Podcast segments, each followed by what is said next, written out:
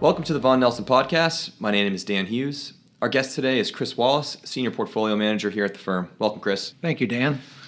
So let's just jump right into it. Uh, Chris, you're, you're two decades into managing small cap assets now. And, you know, really, what, what is going on in the small cap world? Have you ever seen anything like it? Does this remind you of any other time? Yeah, it, what's interesting is it does remind me of other times um, from a price action standpoint. However, it'd be a different, very different point in the business cycle. And what I mean by that is the flood of liquidity um, into U.S. small caps and the performance being driven by the least profitable, the most expensive, and entities with the highest short interest is indicative of what you would see coming out of a recession. Early in a business cycle, when you have a lot of stimulus coming into the economy, um, it's very unusual to see it this late in the business cycle, but there's been nothing normal about this business cycle since 2009, so we shouldn't be surprised by that. Yeah, I mean that's exactly right. I mean we're, we're nine years out of the recession here, and if I'm looking at you know small cap today, uh, up 20% in the last year, up 10% um, alone in, in Q2 you know, where, where, are those returns? I mean, you mentioned liquidity, but more specifically, can you can you detail where those returns are coming from? Yeah, absolutely. Um, it, you know, if you look at fund flows, the fund flows we've seen kind of quarter to date into U.S. small cap are not unlike what we saw kind of post the election uh, when Trump was elected president, and there is clearly a rush of capital to not only gain exposure to what is perceived to be a better growth environment in the US, but the most important thing is to get dollar exposure and get away from uh, the speculation around trade wars and the impact that's going to have on multinationals. Um, so there's a lot of dollars squeezing into U.S. small cap assets. They're headed into the Russell 2000 in both the value and the growth index. If you can rank returns to date, and by decile on an ROA basis, on a short interest basis, or even a PE ratio basis. And what you'll find is leadership out of the most heavily shorted stocks, stocks that are unprofitable to having nominal ROAs of 1% or so, are stocks with the, with the highest PE ratio. So it, it looks like just a good old fashioned short squeeze. There's no question that consumer spending is better than what people anticipated you know, we are having kind of the fiscal shot in the arm. Um, and there were a lot of domestic stocks short because they're structurally challenged. And that structural challenge hasn't changed. But if your earnings aren't going to shrink 5%, they may be flat. You're going to get a lot of short covering and you're going to get a lot of price momentum. And there's just a lot of traders that trade price momentum.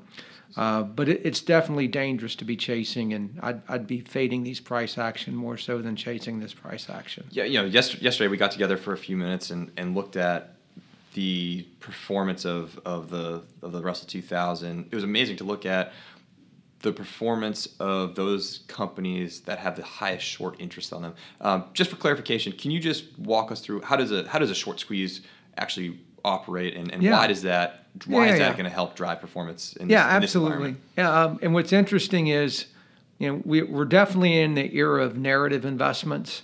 Um, and so it's easy to use ETFs, whether they're sector or full indice ETFs. And so, you know, prior to uh, the beginning of this year through 2017, the narrative was, well, you want to be the dollar selling off, you want to be short the dollar. So you're long rest of world, you're long multinationals, you're long uh, large caps, and you can pair that off by being short small caps. In addition to that, we all know that you know there's a lot of structurally challenged industries out there. One being U.S. specialty retail. We're overstored. Um, the consumer's wallet is getting pulled in multiple directions, so ne- nearly every traditional vertical is losing dollar share to, to new opportunities to spend money. And w- with that, you've seen the U.S. retail sector come under severe pressure at the gross profit level, where they now have to offer free shipping, they have to turn every store into a distribution center, and they need to shrink that store base, move online, and delever their fixed cost. Um, so there were a lot of heavy short interest. A great example is Ascena, which is a retailer that's definitely challenged, has a lot of leverage on the balance sheet. Um, it probably has 190 million shares or so outstanding. They had 44 million shares short. And, and in the last you know month or so, the stock has gone from a little over two dollars to a little over four dollars, because you have 40 million shares short that's trying to cover in a stock that trades you know two three million shares a day. So so these businesses are being shorted. Um, the folks that are shorting these companies can't hold on. They need to cover their positions, and through that process, they are driving the price higher. Absolutely. And at the same time, you have people just in general crowding into small caps because of the perception that they're going to be immune from any trade issues. Um, and the reality is, that of course, they're not. Right. Um, that's just not the way the world works. Of course, of course. All right. So, short squeeze companies are doing yep. real well. Most of the liquid companies are doing really well. Yep. Companies with low quality that aren't making any money are doing really well. Yep we're in the process of the Fed shrinking its balance sheet. We're yep. seeing liquidity tightening. Uh, interest rates are beginning to move. How, what does that look like for a broad-based index investor in small caps world? Yeah, yeah. So you know, it's interesting. I mean, you know, momentum begets momentum until it ends, and when it ends, it, it ends very quickly. Um, and just looking at the shorter-term price action, whether it's a day, a week, or a quarter, um, you can tell there's there's no investment thesis to it. It's just get me this exposure or get me out of this exposure, depending on the news of the day or or the general price direction. Um, ultimately, what's going to happen is you know fundamentals are going to come back and they're going to matter. Um, when you look at kind of earnings uh, growth that's priced in, you know we're back to five-year earnings expectations at similar levels we saw in 1999 um, in the early 2000s, where we're going to be anticipated to be growing at kind of mid-teens for the next five years, which is, you know, virtually impossible. I certainly hope it would be the case, but virtually impossible. Um, and while the Fed's been raising rates, it's important to realize they haven't really tried to slow down the economy yet. All they're doing is rate normalization. Uh, but I think what's underappreciated is that non financial corporate debt is as high as it's ever been. Corporate balance sheets really are not in good shape. Um, and so, you know, higher rates um, is going to matter, tighter dollar liquidity is going to matter. Um, are you finding uh, not in balance sheets not in great shape uh, as a result of over leveraging? Yes. Yes. Okay. Yeah, absolutely. When you've maintained interest rates as low as they've been for as long as they've been, mm-hmm. and liquidity as plentiful as it's been, uh, you know, corporations have, have, taken advantage of that, and so, it's going to take some time to pay it down. So, what happens in a scenario where you know you get two more raises here in 18, you get uh, you know two, yep. three raises uh, in in 19, and yep. you've got um, you know some of that smaller, that smallest portion of the Russell 2000 that is way over levered today. Are we are we yep. looking at scenarios where you know these guys are zeros?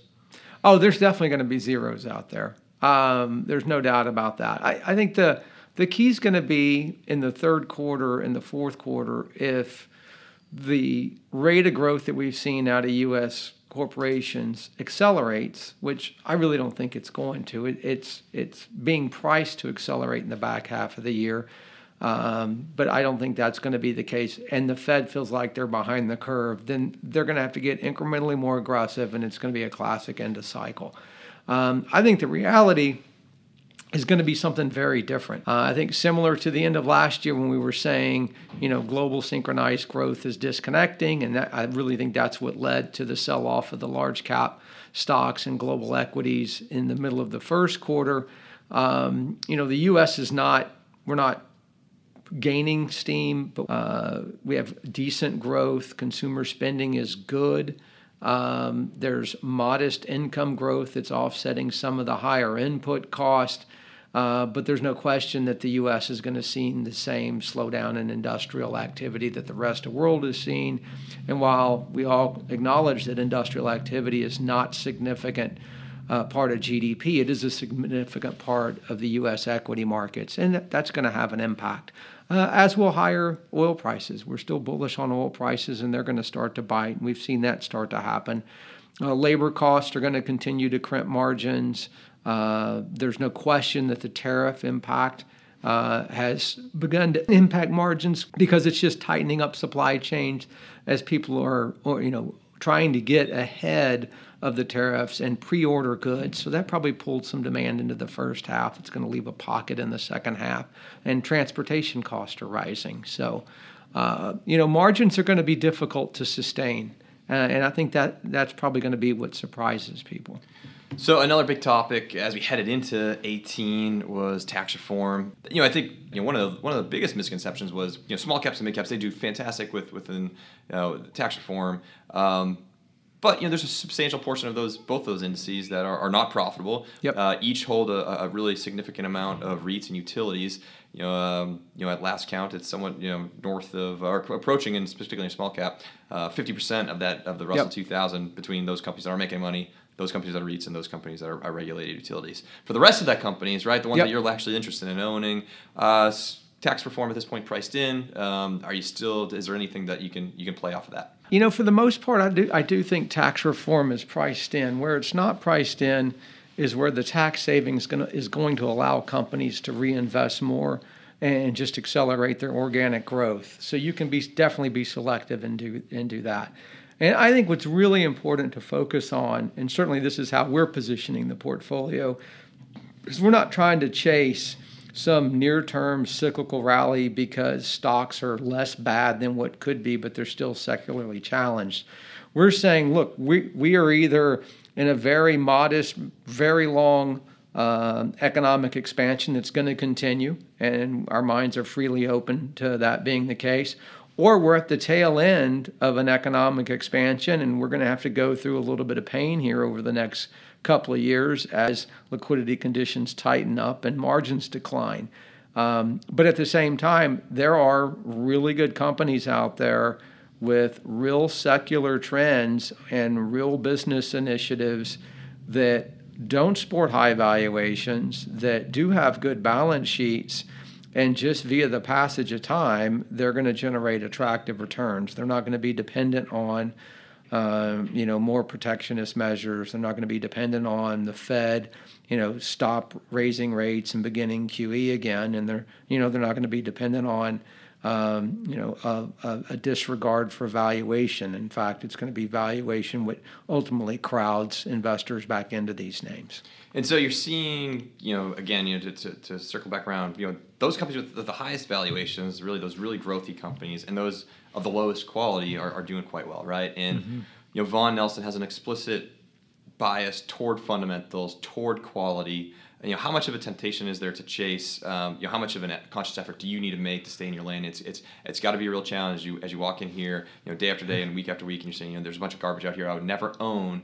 Yet that's continuing to propel forward. Yeah, I, I think it's I think the key is you, are never going to change what you do, and you, are certainly not going to change what's been successful for almost two decades. I think what you have to acknowledge is uh, and ask yourself is, you know, well, what is cyclical? So what looks expensive because earnings are depressed and they're really cyclical entities?